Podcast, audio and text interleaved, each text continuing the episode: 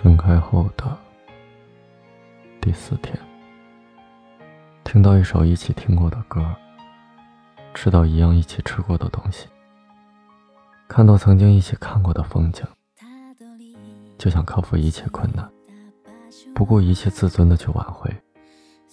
于是我又抓起了手机，发了无数条短信，打了无数次电话，还是没有回应。可能一直会持续到某一个死心的瞬间吧。翻微博的时候，找了很多有趣的事排遣，却在下意识拿出手机想要和他分享的时候，瞬间愣住了。从以前做梦都能笑醒，到不管做什么都带着感伤，无可奈何，只有一个人慢慢的习惯。我知道，其实不是放不下。不甘心，不甘心曾经坚持的感情就这样结束了，不舍得这样放弃他，心里的心酸、难受、折磨，无人倾诉，所以我还自作多情干嘛？我还等待奇迹干嘛？我还泪流满面干嘛？我还念念不忘干嘛？真正全心全意爱你的人，把你一手擒获之后。就不会再放你走，所以他不是那个对的人。其实从一开始，你就不应该这么对我好，给了我那么多希望，然后又独自离开，这种感觉真的很绝望。所以有可能，在你来过之后的每一个人，我都不敢抱有太多的期望。这是阴影，更是教训。